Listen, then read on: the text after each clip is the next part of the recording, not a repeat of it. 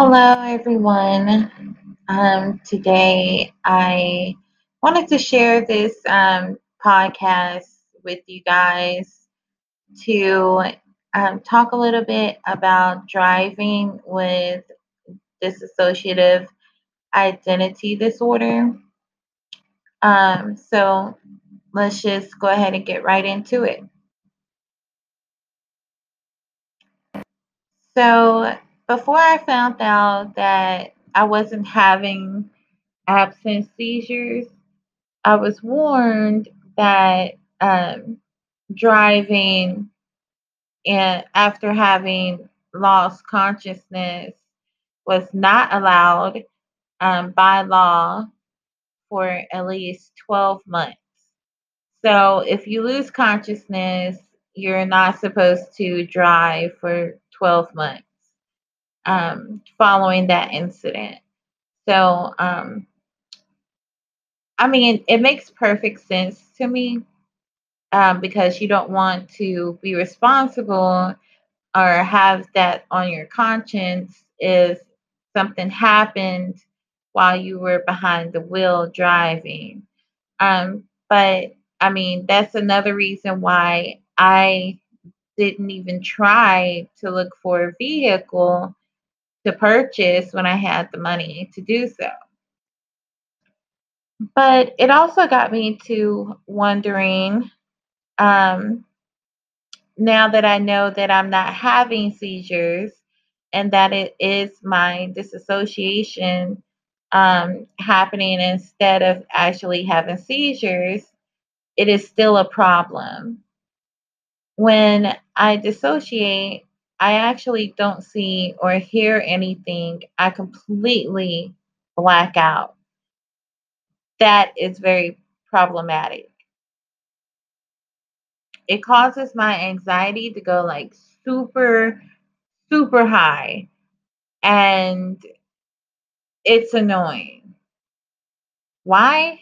Well, let's just say, okay, imagine if you are driving on the freeway and you have a vehicle full of people.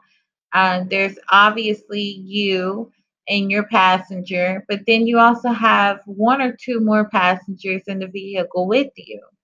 And everyone in the car is silent, whether they're reading, napping, or have headphones on and they're listening to music. But you're not sleepy at all. Actually, you're excited, you're aware of everything around you. Everything is going well.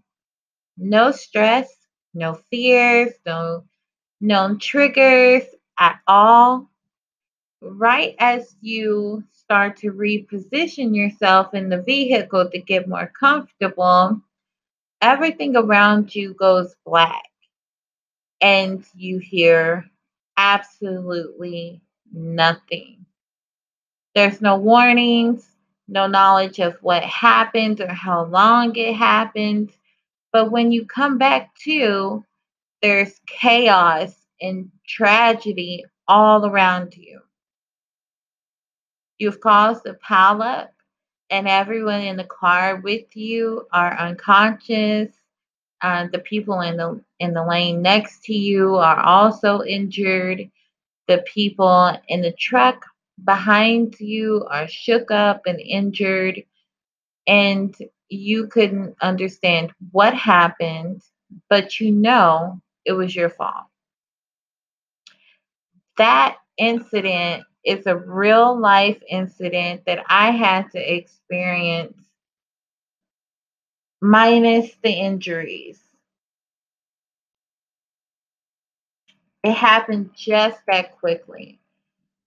I could have killed everyone in my car and the state trooper in front of me by swerving into the semi truck that was right next to me. I broke down and I cried in my real life scenario. It was the very first time that something as scary and completely just mind boggling had happened to me. And I I just I didn't understand exactly what was going on, but I knew it was something serious because normal people just don't black out. They just don't unless there's something wrong. So, um, I cried. I I broke down. I told my mom, uh, what was going on, and, uh, when we got back into town, uh, we were sitting outside of a dollar store, I believe, and, um, I told my mom, I told her, I said, "Look, I didn't wanna tell you in front of my daughter, um, because I didn't wanna upset her, but" "I have to let you know that when we were heading towards, um, our destination" "I completely blacked out, and I couldn't tell you what had happened in between those times, um, from the moment there wasn't a a state trooper in front of me until the time that there was in a in a semi truck to the side of me. I have no recollection of the events that happened in between those times, and when I came to, I was really close behind the state trooper, and when I looked over, there was a semi truck. I told her, I said, "I coulda killed everyone. I coulda ended that state trooper's life. I could've, um, possibly killed the truck driver, and I coulda hurt us. I coulda killed us." And there's really nothing I coulda done to stop that. And, you know, that feeling of helplessness, of not knowing what could've happened or, um, not being able to stop it made me stop driving. And I did. I I no longer wanted to drive. And, um that's a real that's a real issue when it comes to dissociative identity disorder and multiple personality disorders and things like that because you don't know when you're gonna have a switch. There's I haven't seen any laws, um, in my state that I that tells you if you're if you've had a switch or some type of personality change within X amount of months that you that you can't drive. Um, however, being that I have lost um, lost my way, I have ended up in places that I wasn't even trying to get to, um, places that was completely new to me, and I was lost. Thank goodness I had my smartphone, and I could find out where I was, um, but without that smartphone, I wouldn't have I wouldn't have known. I wouldn't have known anything about where I was or, um, what I was doing there, and that's that's not good. So then also, I've also experienced, um, times where I was I had a clear destination in mind when I left the house, but somewhere in between me leaving the house and getting to that destination, I completely forgot where I was going, and I had to turn around and go back home because I didn't know where I was going. And, um, that's another side effect, I guess you would say, to having dissociative identity disorder.